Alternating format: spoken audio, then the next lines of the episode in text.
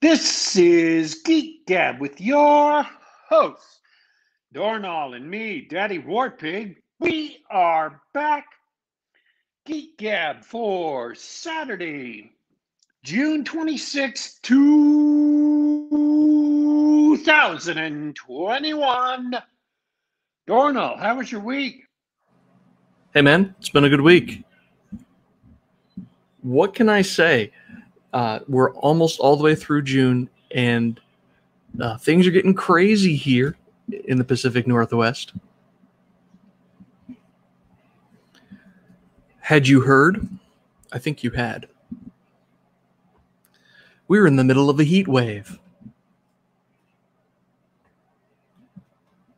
I, I feel like playing that song, but I uh, I don't have rights to it, and I think YouTube. Uh, I think they actually execute. You know, if you uh, play a song you don't have rights. Yeah. Fair use doesn't mean anything in the day and age of instant DCMA takedowns. But yeah, the whole Northwest is baking under the sun. Now, for a guy like you, you might think that 100 degrees of dry heat is normal for the residents of places like Utah or maybe Arizona. But this, these are historic highs going on. It's going to be even worse tomorrow, over 100 and Monday. So the uh, the Northwest is going to be very tense for the next couple of days. And one thing that we don't have much of is air conditioning. Uh, it's not commonplace in residential homes the way it is there. So cross your fingers, say your prayers, whatever you do, uh, that uh, we don't lose a bunch of people to heat stroke. I am trying to keep cool inside the uh, home, and I think I'm going to disappear after the show to a building with air conditioning, preferably one that serves me barbecue chicken. That sounds like a nifty combo. Yeah. My week's been good. Um, I just realized it sort of hit me that we're almost totally open as far as businesses go. So I can go to those places with air conditioning and barbecue chicken. Uh, so uh, I took a date to the movies this week. So we'll be talking about that later on the show. But uh, cinemas are open, and this is both good and bad. Nobody else is there. You can go see a movie with two other people in the in the theater. Get basically the whole place to yourself.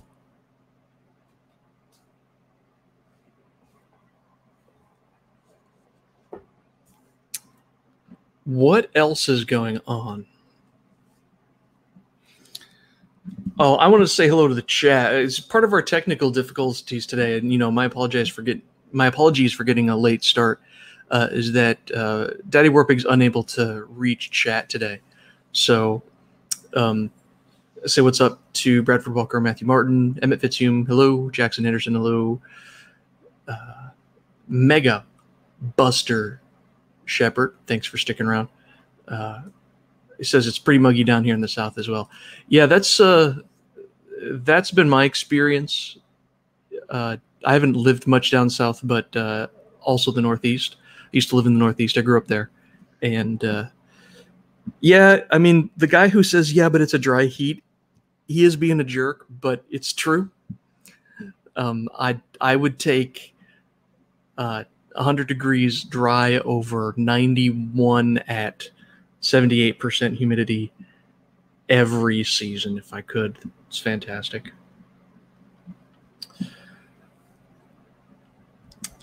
Uh, oh, I did want to mention um, shout out to Bradford Walker in chat.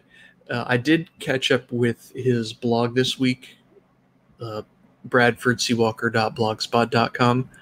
I recommend it uh, this week. He's doing a deep dive on his experience with Final Fantasy XIV, known as A Realm Reborn. Um, do you remember the story of this MMO, Daddy Warpig? No. Well, I'll I'll give you the short version. It was the second Final Fantasy MMO created. The first one was called Final Fantasy XI, and the initial release was so bad after a few months of of launch they it was chock full of bugs and unpleasant play experiences and everything. It was quite simply a bad game.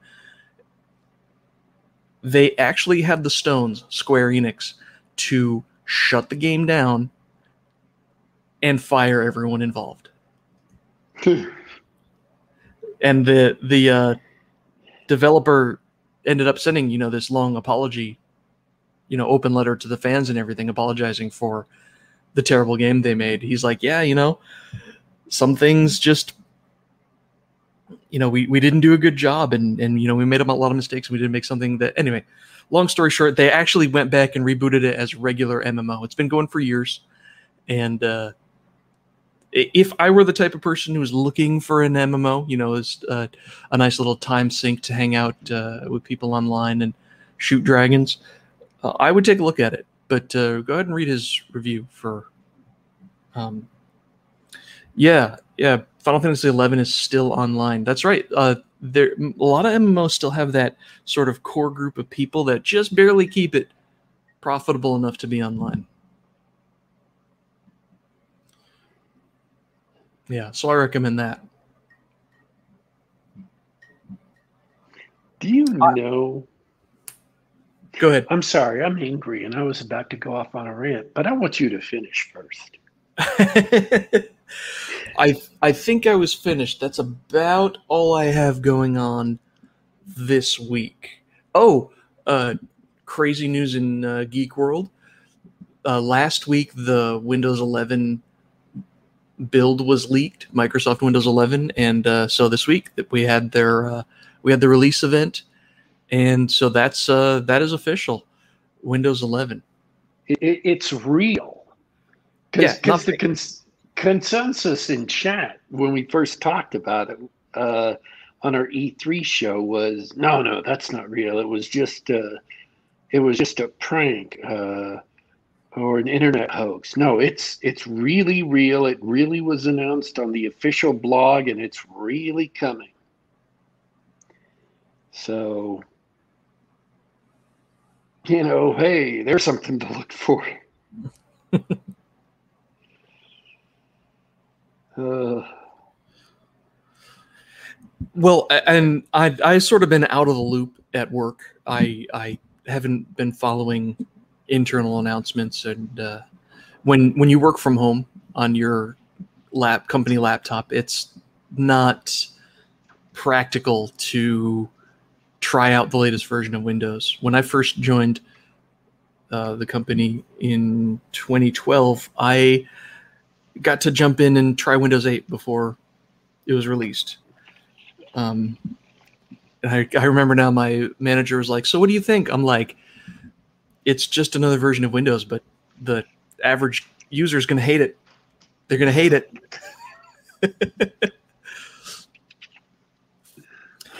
Yeah, I don't. I, I, I don't know, know what what it is besides a.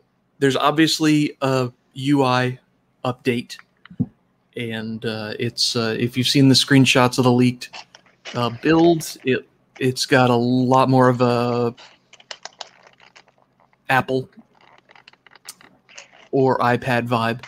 You know, the uh, it looks like the taskbars centered its icons along the bottom, that sort of thing. Okay, what's the deal with that? What do you mean? Why would they do that? You're asking the wrong guy. Uh, I think my to look like the dock. And I use Macs, I use Apple, but I don't particularly like the dock. We'll see the final implementation, but uh, I think part of it is now this is just me um, my conjecture or my my perception of the industry is that people who do UI and stuff like that, they they really go by instinct and they sort of follow what works. I I got the impression that there's not a lot of people that truly can innovate or think of good design.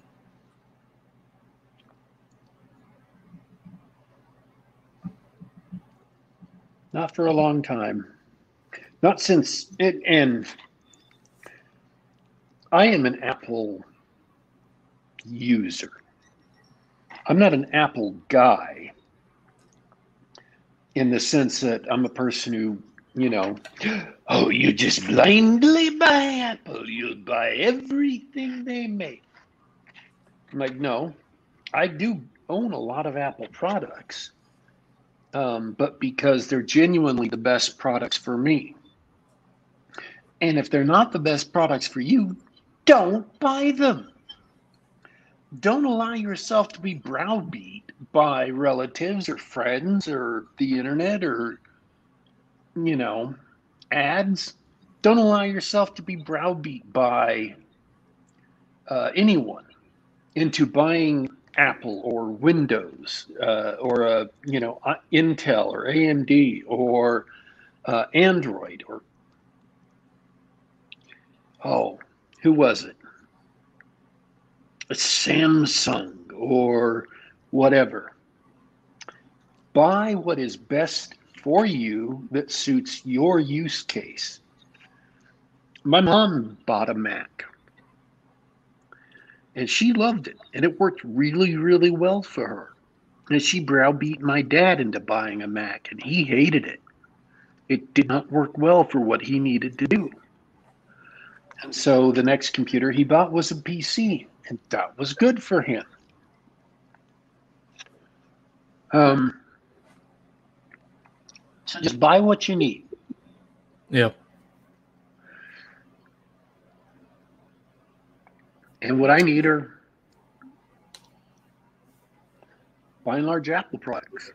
I think the uh, the big companies also hit on something really big along those lines in the past 10 years. I, I want to say about 10 years ago is that everybody created their own ecosystem. Maybe older than maybe longer than 10 years ago. And not only are you an Apple user, but you use the Apple ecosystem because as you say it works for you, right? Yeah. And there's a non negligible cost in using another services infrastructure. Uh, you you you you use Gmail for example, but you don't necessarily use their cloud storage and everything else like that. Like you you just kind of have a Gmail account and most of your stuff is on Apple. You can do the same thing with Microsoft. Uh, Microsoft has similar services to OneDrive and Apple iTunes and whatever, right? Uh, I think uh, I think these companies are still trying to get people locked into their one ecosystem. Microsoft infamously does that in enterprise software.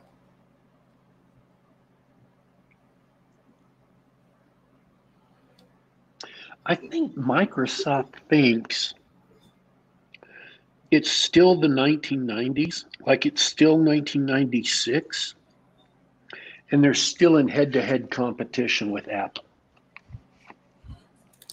I don't know about that. I what I, the impression that I got for the past few years, especially since um, Satya Nadella took over as CEO, is that they recognize that the desktop PC wasn't necessarily going to be the way to go anymore. And what I think happened last year was COVID and the work from home um, revolution, and all it, it turned everything back upside down. Where we thought that mobile this and everything, and and people weren't going to buy PCs and everywhere. Where to all of a sudden, oh, you know, ninety percent of office work can be done from home, and so the personal computer's back. Uh, so that's the impression that I got although I, I, I don't know. I mean, with regards to the Apple interface, I don't. Yeah, I don't know why they'd want to ape that. Uh, most people use a widescreen monitor.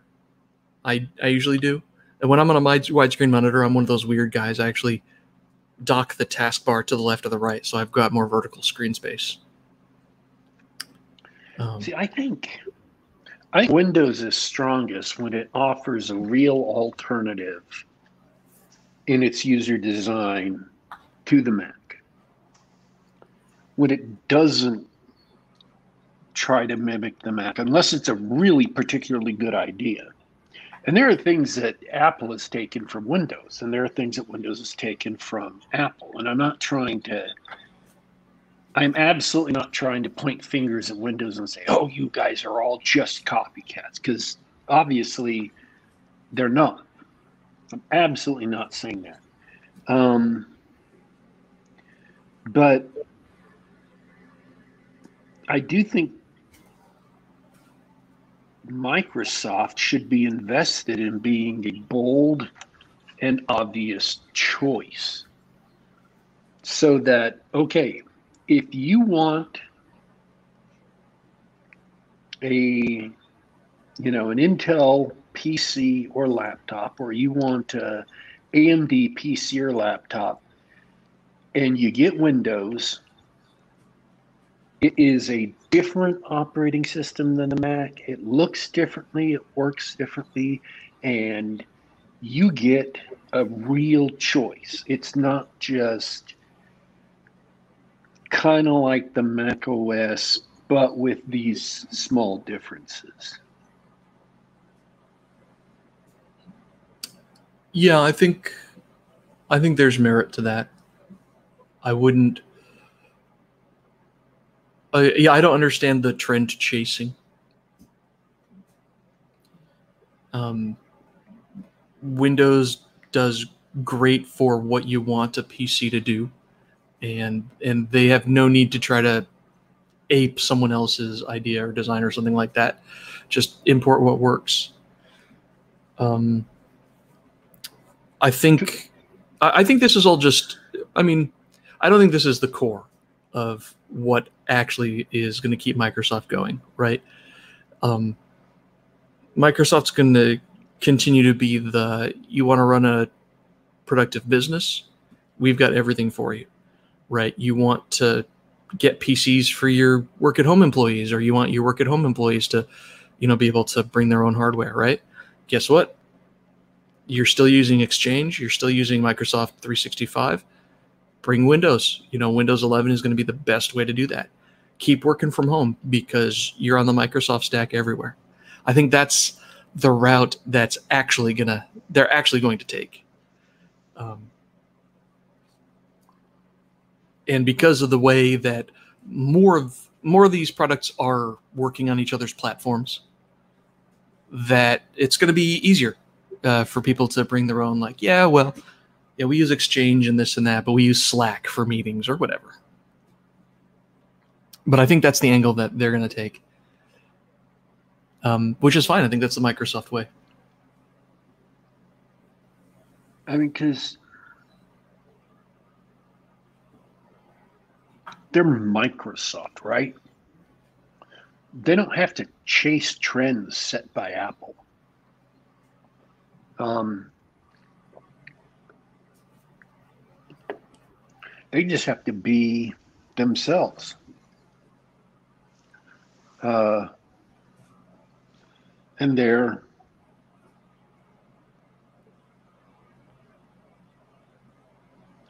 they may no longer be number one in every market. And there was a time when Microsoft was number one in almost every market. Um, if they chose to enter a product space, a particular market, then they could get up to be number one. And the only reason why they weren't number one, they call it a segment, right? A product segment. Mm-hmm. The only reason they weren't number one in every product segment was if they had just chosen not to compete in that segment.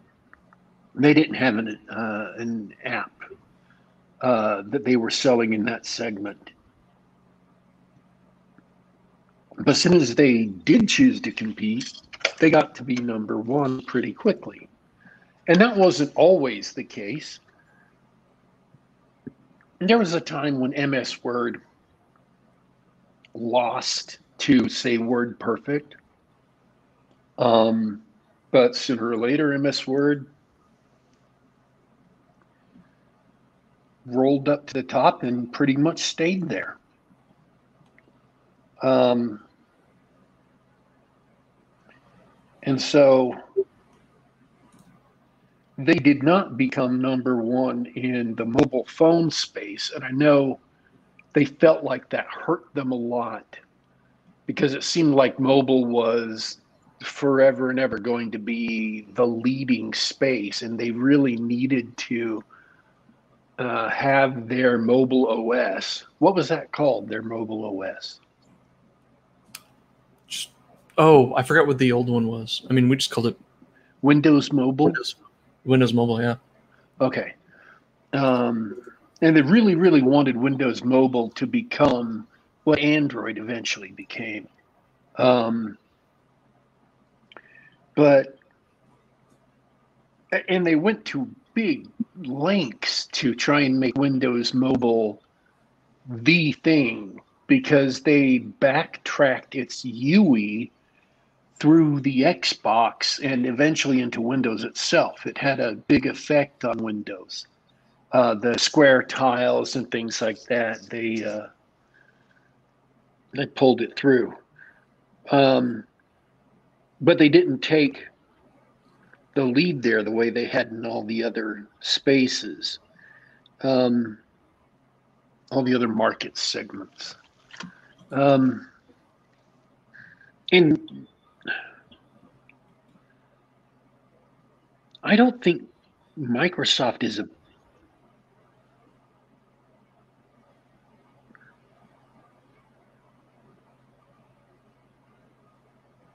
I don't know. I, I, I am just analyzing their actions way from the outside, and it seems like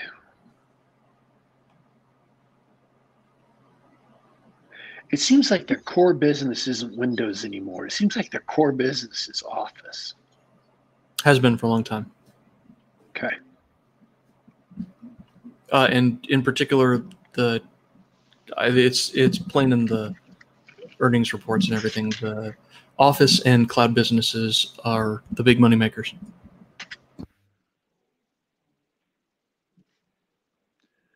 Um,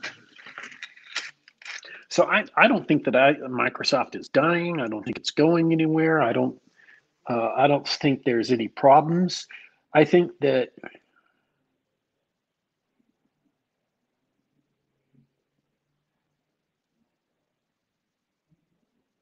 I think that the competitive, when you're on top of a market, clearly, um, there are things you can do to stay on top. Like Facebook has a dedicated team whose only job it is to look at all the competitors in the uh, in the social media space and to copy every new feature they come up with.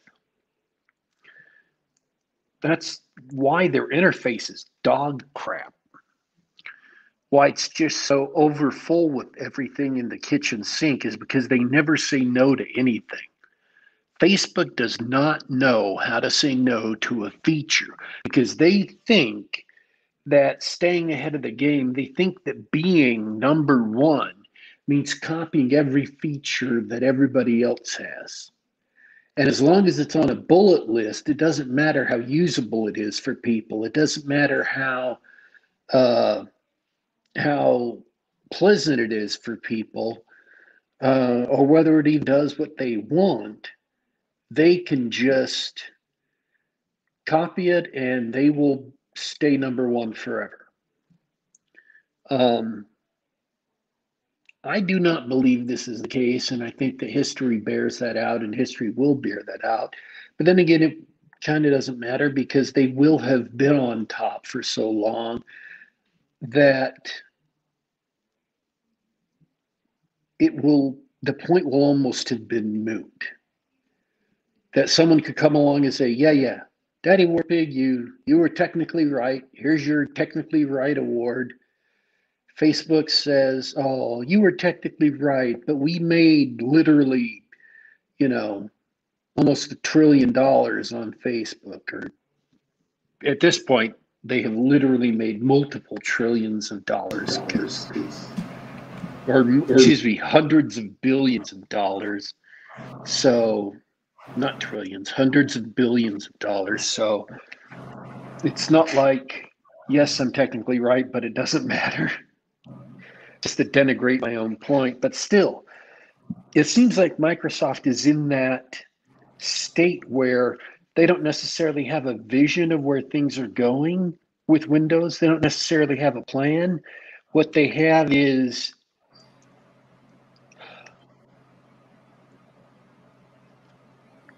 kind of just copy what other people are doing. And what they need is a plan. What they need is someone with vision on leading Windows who can say, okay, here's what we need to do to be better at Windows. Here's what we need to do to build a better Windows. Here's what the people are complaining about and what we can do to fix that. Um, and and here's what we need to do to fix that while maintaining backwards compatibility to you know programs that were written by businesses in the late 90s that we want to keep supporting even though they're no longer supported, but uh, you know, 20% of Defense Department computers run this program and we have to keep supporting it or they might no longer run Windows. I don't know. Yeah, you make you make good points. Um, if there's a if there's a purpose or a philosophy, uh, it's not self evident. Um, mm, what do you think about Game Pass? Megabuster Shepard says he likes the integration of Game Pass with Windows 10. I think that's uh, alongside Office and Cloud. I think that's one of the things that Microsoft is continuing to work pretty well in their end. But what's your experience? Uh, I got Ultimate Game Pass with my Xbox subscription.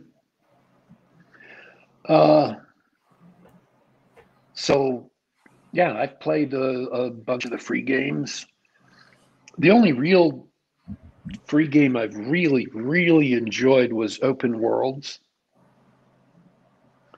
Um, which is the Obsidian role playing game. Um, it's kind of like Fallout, but instead of wandering around the capital wasteland or, uh, you know, California, you're wandering around this particular solar system. Outer Worlds, by the way, if you're a if you're a fan of that, they make a big appearance. Ooh, I am telling you, they make a big appearance in Loki episode three. Um, it is just like Outer Worlds, and I don't want to spoil stuff. Hey, no spoils it's hilarious and it's awesome because I'm watching it and I'm like, oh my hell, this is just like Outer Worlds, just like it. Hey, we should talk about that uh, when we talk about Loki. Are we going to wait for the all the uh, episodes to complete? I was planning on it. I don't know if this is a six or eight episode season. Oh, that's um, not too long. Hopefully, no. uh, we won't, we won't all have died of heat stroke before then. I'm pretty sure I won't. um, shall we move on? Let's talk about the uh, new old movies that didn't come out last year that came out this year. Um, or, or we could just stay in programming for a second since we're on the topic of the Game Pass. I could oh. hit my hit the games this week and uh, ran about that just for a little bit. Let's hear it. That's so right. Like, yeah, I couple, forgot you had mentioned that you finished some games. Uh, a couple of weeks ago, I talked about all these mobile games I was playing. or had played. There was four of them. Um, well, last week I just got Jones for a role playing game for a computer RPG. Right now, um, I don't have access to my computer. I don't have access to my Xbox either. All I've got are iPad, iPhone. And so I'm stuck with mobile gaming. And I've never been impressed with mobile gaming. Uh, my first iPhone was the 3GS, which is the third model they released, um, which was pretty late when I bought it because they've already released two models. And so it'd been out for two years. But um, now it seems like, oh, dude, you're old school. You know, it came out in 2007, it's 2021. We've had 14 years of iPhones, 14 generations of iPhones. And so, you know, I was there since generation three. That's that makes me an old man in the iPhone world. Um, and I want to assure you folks that owning a 3GS iPhone does not make me an old man all the white in my beard is what makes me an old man. Um, oh, and the fact that apparently the fact that my first video game I ever played was Pong, apparently that makes me an old man too. Ancient. Ancient of days is what they call it. Um, so I just got this Jones for an RPG and I'm stuck on mobile gaming. That's fine. Um, because mobile gaming also includes all the Baldur's Gates, Icewind Dale, Neverwinter Nights, and all the DLC for all those, plus Planescape Torment. I'm kind of working my way out to playing all those because other than Neverwinter Nights, I've never played any of them. But I played the hell out of Neverwinter Nights, and I really liked that game.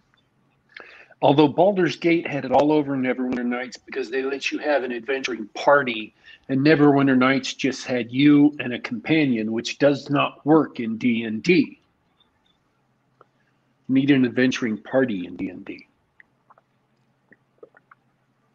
So, what I got the hankering for in the middle of last week was a zombie apocalypse role playing game.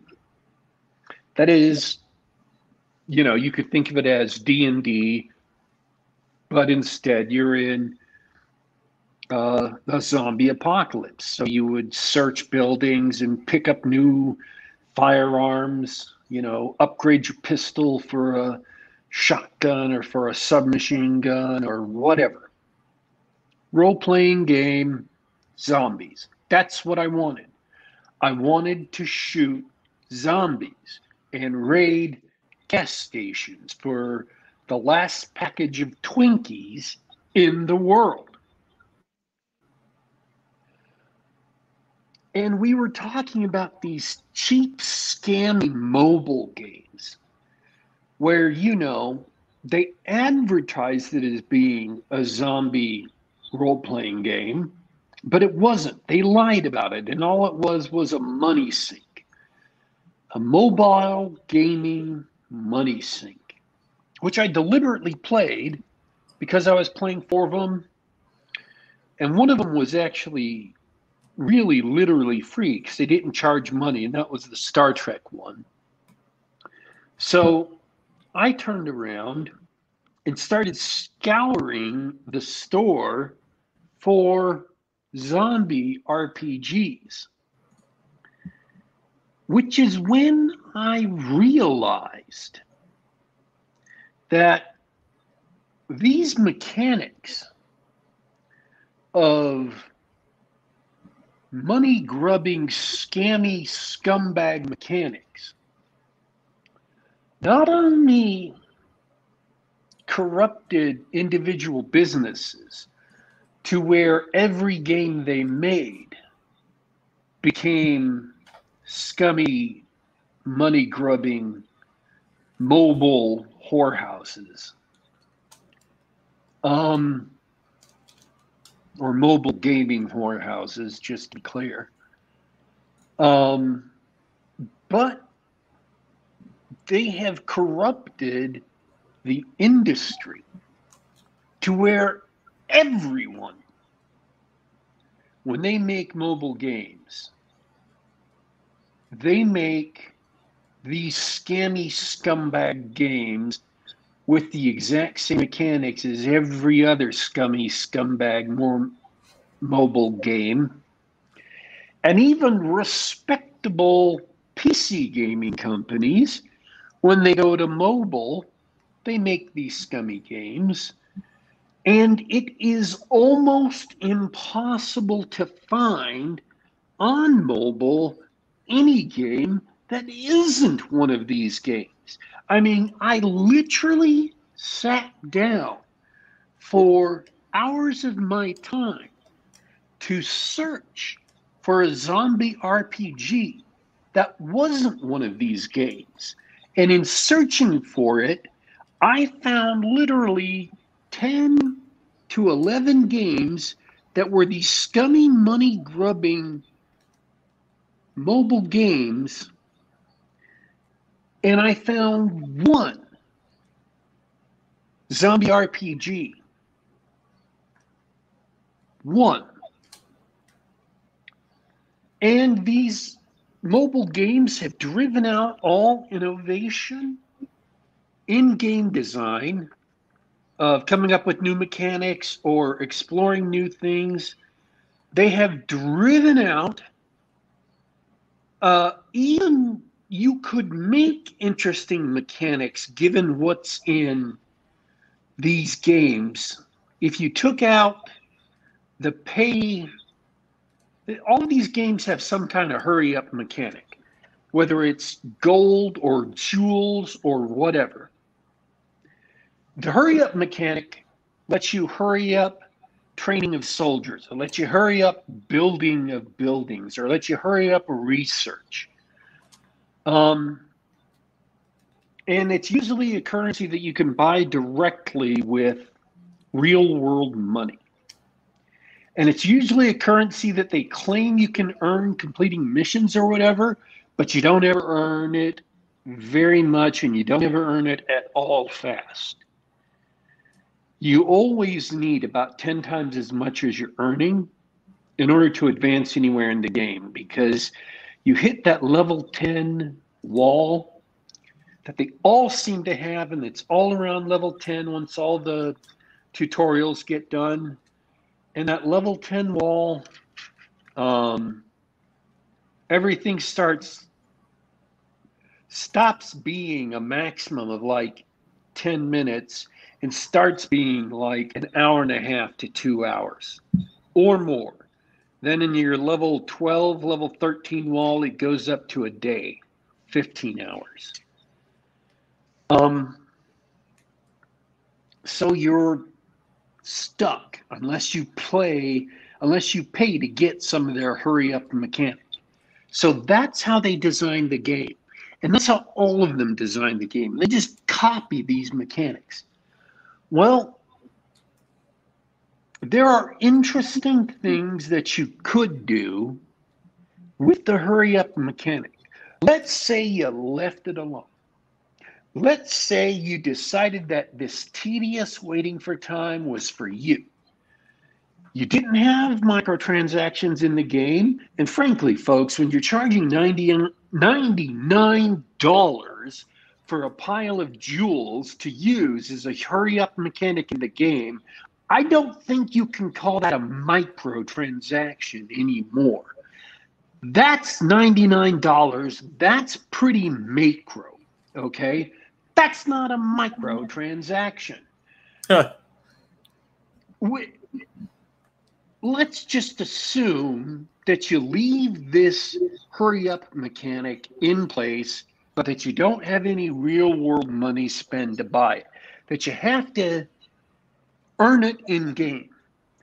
And that the standard mechanics don't cut it. That they're really slow. And they're really slow by design. So now we have to come up with a brand new core mechanic of the game to let players earn this. So now we have to be creative. Now, as game designers, we have to think with our brain and come up with a way to let players earn it that's not necessarily obvious. We have to actually experiment and create and put something in the game that we don't know if it's going to work or not. We don't know if players are going to be able uh, are going to like it or not. We don't we don't know anything. We're going to have to advance the boundaries of game design. So one of the things I thought up that was just a suggestion is each battle you get into, um, there is XP to advance your characters, or there's the hurry up mechanic. And you earn some of both, but then there's a slider. And you can earn more XP, or you can earn more of the hurry up points, and it's your choice. So you can choose to have more hurry up to make your base strong or make your base advance faster. Or you can choose to upgrade your characters faster. Or maybe the XP is also be able to spent on weapons and armor um, in one way, uh, whereas the hurry up mechanic lets you hurry up your research, which strengthens them in another way. So there's a whole resource management feature that that brings in. Now, I'm not saying that's, you know, absolutely the way you want to do it. I'm just saying that's one mechanic I thought of this week all on my own. That's an innovation that nobody, none of these game companies have come up with because they're too busy trying to get you to buy the hurry up mechanic and spend real world money. They're too busy driving you to that point to bother innovating. Um, there's some other ones I thought of.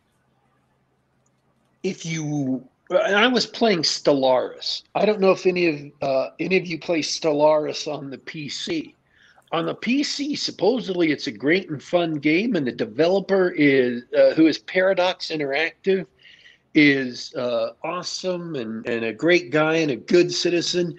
And on the uh, mobile gaming, Stellaris is a money grubbing scumbag uh, mobile gaming nightmare.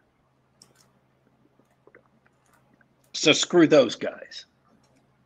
Um, you see, good gaming companies go bad when they get to mobile because they want a piece of that money, money, grub money pie.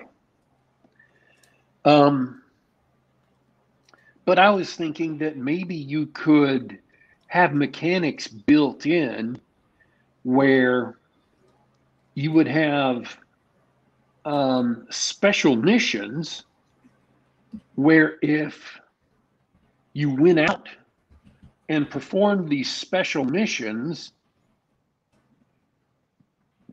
if you succeeded especially well at any given mission, sorry, just had a new idea. It's where you go out and do missions because they give you missions to do certain things, mine so many minerals or whatever. You could have actual quests where you have to send a fleet off out in the galaxy far from your home base. And so you've invested all your resources into building up this fleet, building up your leader with XP. Um, you send them out out past your station so you can't repair them, you can't add new uh, ships to them and so they're out beyond support, but they go out and do this series of missions. And if you succeed really well, you earn some go fast currency. That's kind of cool. That would be an interesting thing to add to the game. And it would be another way to innovate on go fast mechanics. There, are two ideas that would be fun to add to the game, that would introduce new strategic elements for players to learn and balance and work with, other than just driving them to spend $99 on Go Fast mechanics.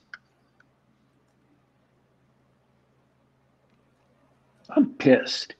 And like we were talking about last night, I get why they do it. I understand that cheap and easy money from whales is a powerful incentive. I just am angry because just because you can make money doing scumbaggy things doesn't mean you ought to make money doing scumbaggy things. Um, and you know what?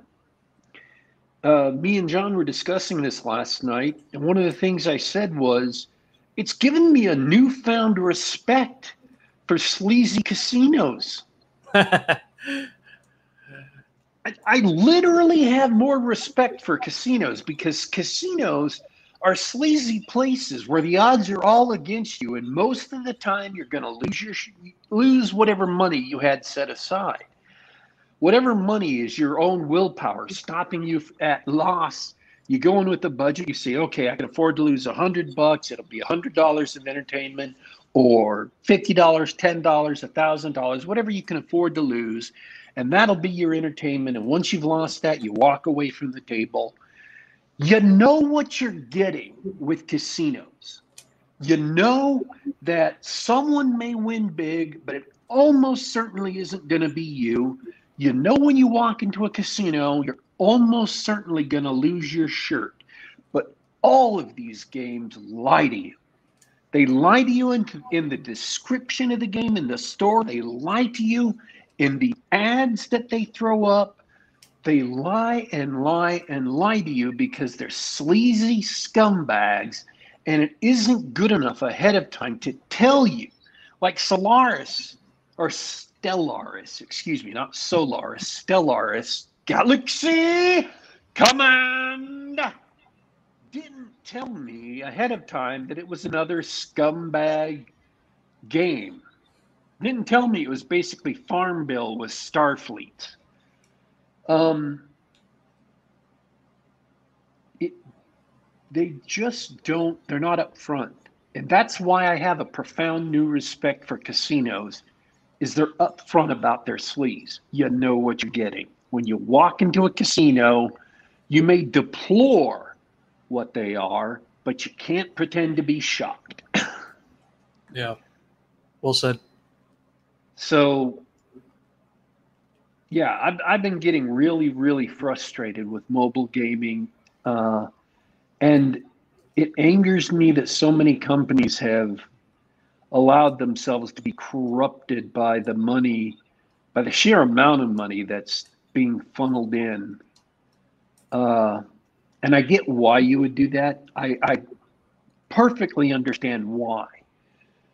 But just because you're being bribed by idiot players to make these kinds of games doesn't make it a good thing. And I think you're doing damage to players. I think you're doing damage to yourself. And I think you're doing damage to gaming and game design because you are not innovating. You just jump into this arena, you set up what I read someone called a Skinner box, which is perfectly apt, and you just let people punch the little lever and dispense the little dopamine pellets into their brains so they get more addicted and and lose their capacity to make rational judgments. I'm just sad, is, is really what I am. I'm offended, I'm angered, and I'm sad. It offends me as a game designer. And I know that's kind of me putting on airs, but I really do. I design games and I analyze the design of games. And if I see a bad design, I try to come up with and understand why it's bad and come up with a better design or come up with a different design just to see how it could go. And and this just pisses me off. I love video games, love them.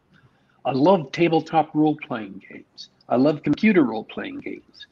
And I just am so pissed off that these people have uh, crapped all over uh, the art of design and crapped all over gaming.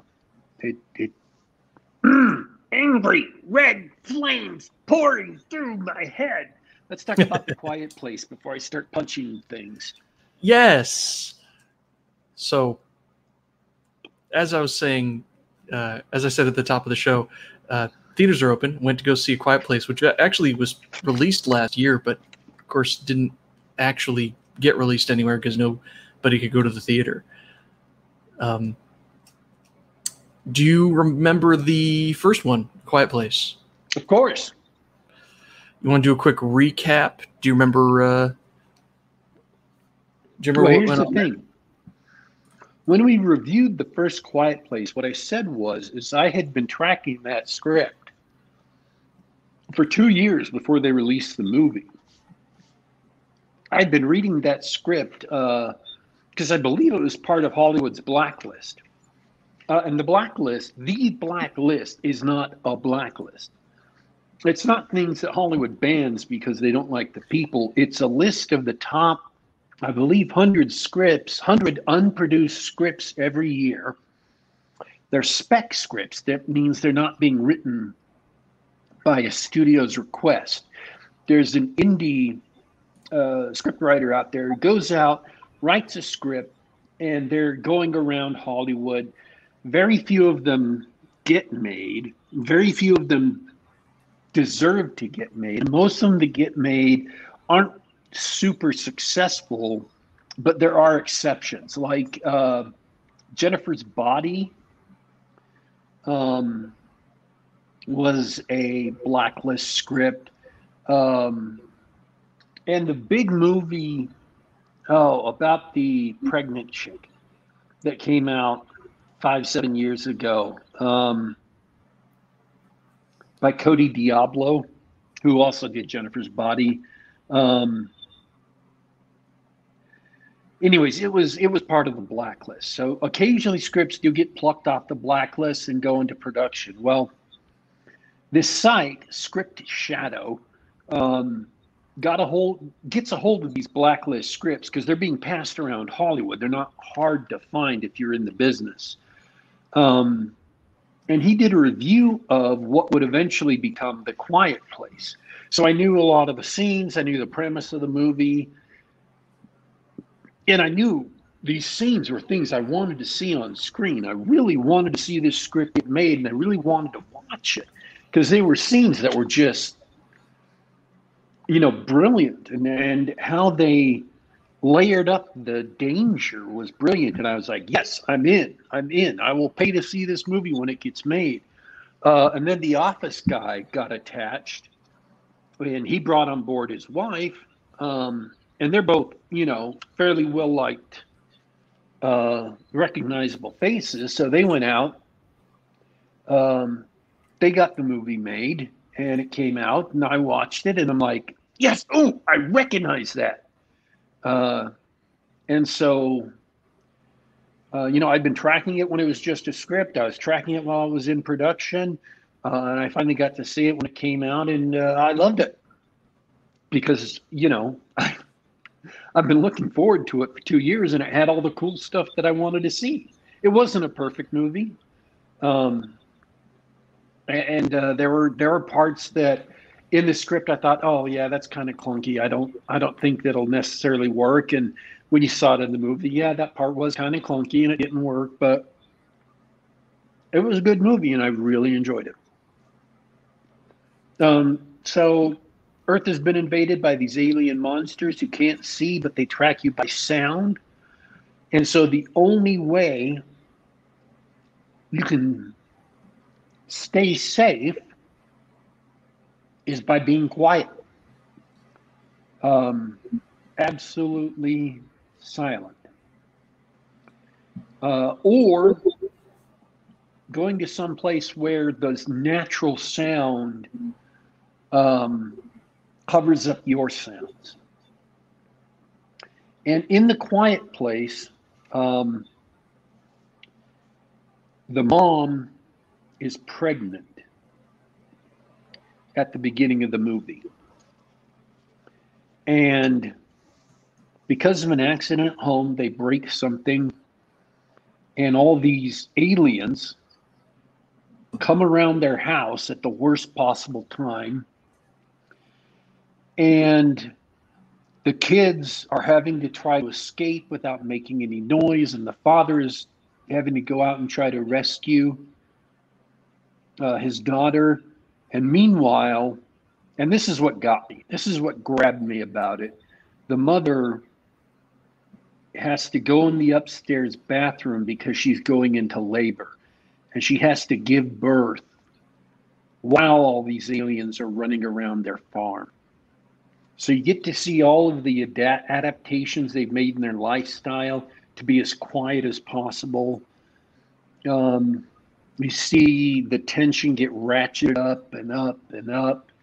And then just when you think things can't get any worse, she goes into labor and you're like, how is she gonna how is she gonna deliver this baby all by herself without all of these you know medical conveniences we take for granted without a doctor around without you know anything get the sheets and boiling water now nurse.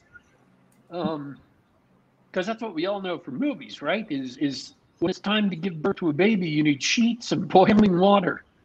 I don't know what the hell the boiling water is for. You're supposed to dip the kid in it and wash him off? I don't know. That seems this seems really dangerous to me. Yeah. Well, it's it it really is a sort of tense setup for a survival horror scenario. And that's what made it so cool. The the fact that they had all these problems that are, you know, first world people having third world problems in middle of this invasion where they cannot make a sound. Um, and I thought like the movie was, the, you know, the plot was okay, but the all the silent scenes were really well done. They were just so tense that when noise finally happened, you would like literally jump out of your seat just because oh you were so keyed up from all the silence up to that point. You were just like god because you knew how dangerous it was. They took very good care to show you how dangerous the noise was. So at the end of that one, yeah, the you know the the noble father is uh, died protecting his children and the mother's given birth to the baby and everybody survived and at the end they've sort of figured out a weakness in the monsters that allows them to kill them so that's where the sequel picks up. Now, you haven't seen part two yet, have you? I have not. Uh, I can't get out to theaters. Right. I'll. I'll. I'll. Uh, this is a relatively spoiler-free one.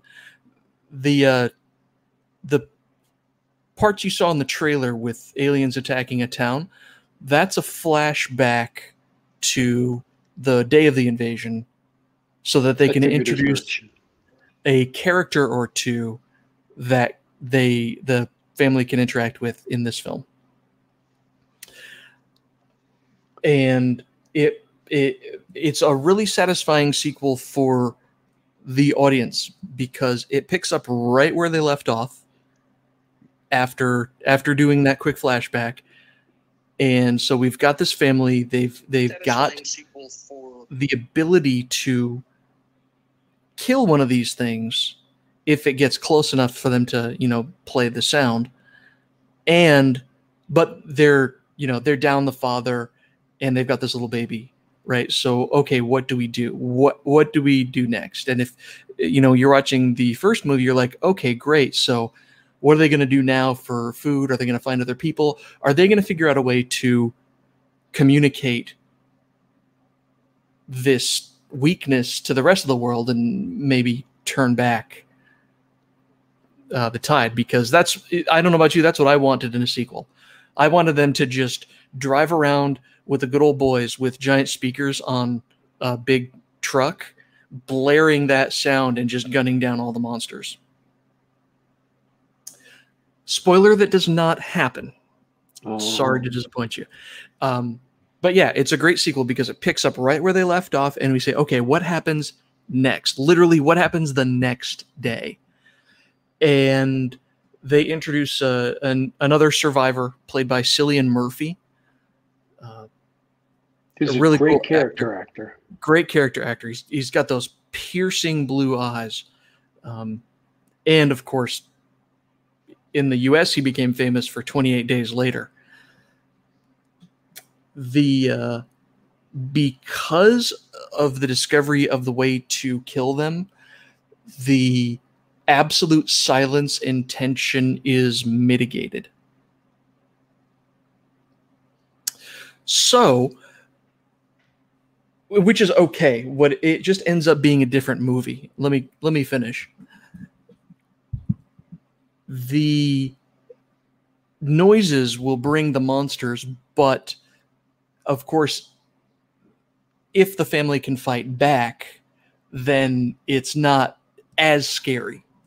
And so the challenges in this film become more about how do you know how do we get the food and things that we need with without putting us at unnecessary risk uh, because they don't have enough ammo to just gun down the whole alien population right? Uh, the other thing is is that the uh, daughter is inspired by her father. And they make that very clear. If you missed the first movie the recap on day one actually suffices. Uh, it was a really clever way to a introduce a new character and b um, set the stage for anybody who didn't watch the first part. She's inspired by her dad to try to find other survivors and you know get this weapon into everybody's hands.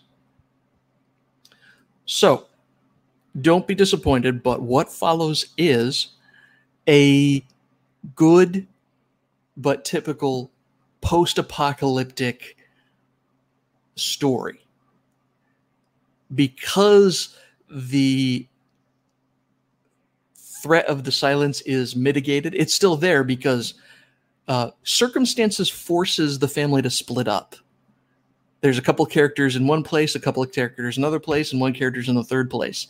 And so they don't all have the ability to kill the monsters but they all have something very vital to do uh, to keep everybody alive. Uh, so that adds to the tension. And you'll see some post-apocalyptic movie tropes visited in this story.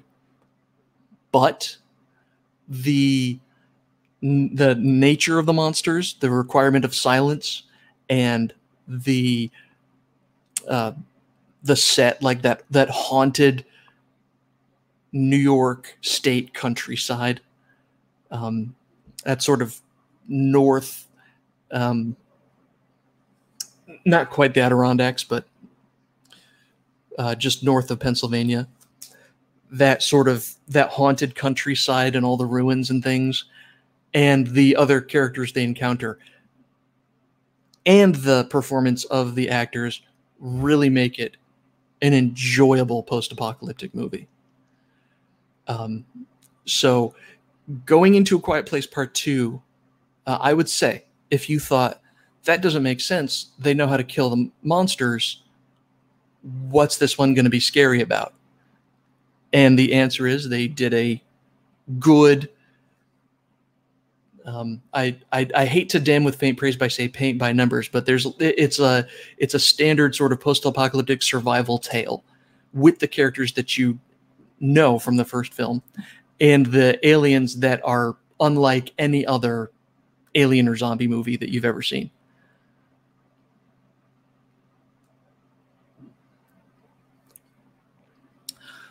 Uh, that's how I felt without getting into spoilers. I it was it was fun to watch, uh, good action, great character moments, uh, particularly for the new character for Cillian Murphy's character, uh, because they have to immediately drop in a new um, uh, father figure, for lack of a better word. Uh, he, he, doesn't play the role of father figure, but he plays the role of the um, you know tough guy who's got to put himself out there and risk his neck and kill aliens and so on and so forth. Um, and the kids, the two uh, the two children, are traumatized by all the aliens and the death of their father that they have great moments. You know, they're the climax of their individual stories near the end is really satisfying uh, for both of them. Uh, so it sounds like I'm gushing. Maybe it's because of the Darth of movies, but actually, I think it was a good movie and it's worth your time and money. But what do you think? Have I whet your appetite, Mr. Warpig? Oh, I, I was always going to see this movie.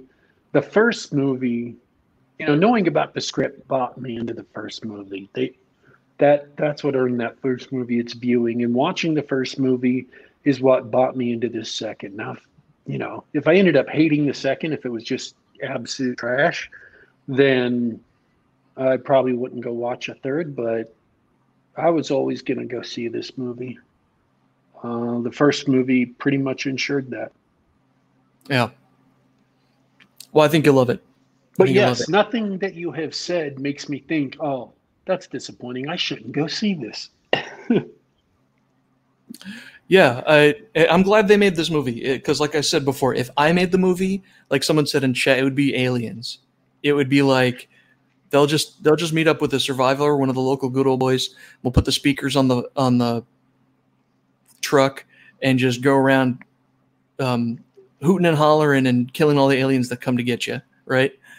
Um, uh, maybe that's the gamer in me, but uh, but the movie they made here is really good. They managed to get a great uh, post-apocalyptic uh, tale out of it. Don't get me wrong. That uh, pickup truck movie sounds awesome, right? Uh, it's it sounds like parts of Metro 2033 um, yeah, I'd love to see a movie like that. Actually, I think parts of the Resident Evil franchise were like that. yeah.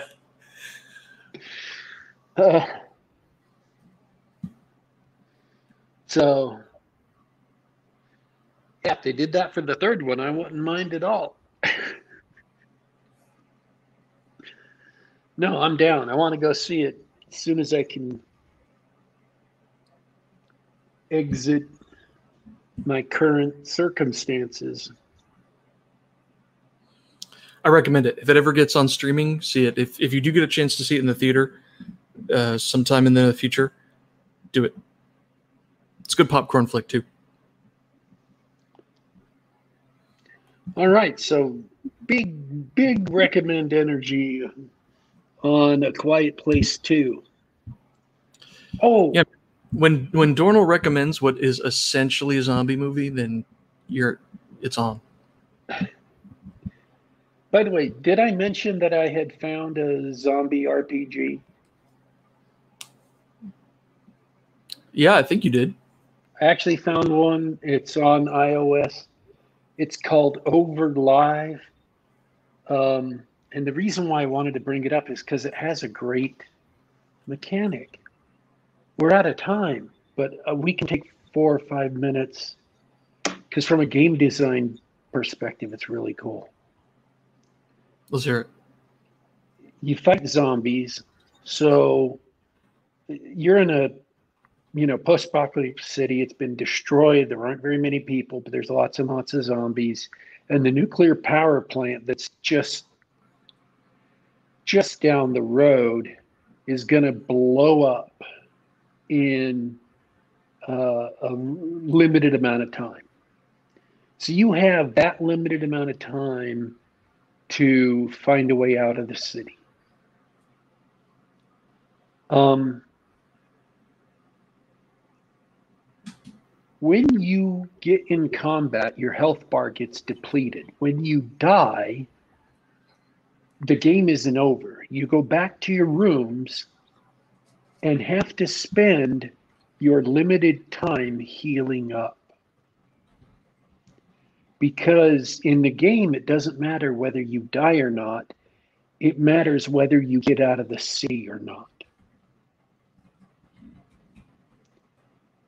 And it keeps track of time really strictly like uh, Gygaxian D&D. Like every time you search, it ticks off more time. Uh, every time you stop to train, if you want to train up a skill, it ticks off more time. Um,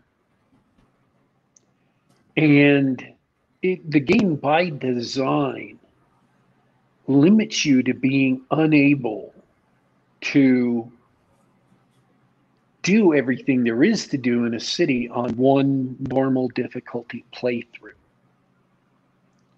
It's an RPG, you have nine or 12 skills, computers and firearms and, you know, grapple, so on and so forth. Um, but uh, it's interesting. It was fun. The random events were cool. There were little mysteries uh, posted all about. And it was uh, worth the time I spent. I I played it on unlimited, uh, which meant I had all the time I wanted. And it took me 300 in game days to finish it. And even then, I there were vast swaths of the game that I wasn't able to unlock because of previous decisions or things that happened.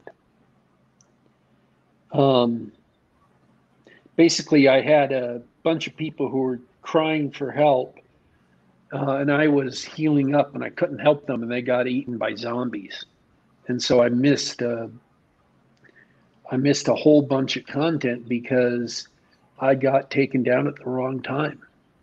So I just think that's an interesting play mechanic where if the end of the game is actually a timer it doesn't matter whether your character lives or dies. Uh, it's just death is another way of marking off.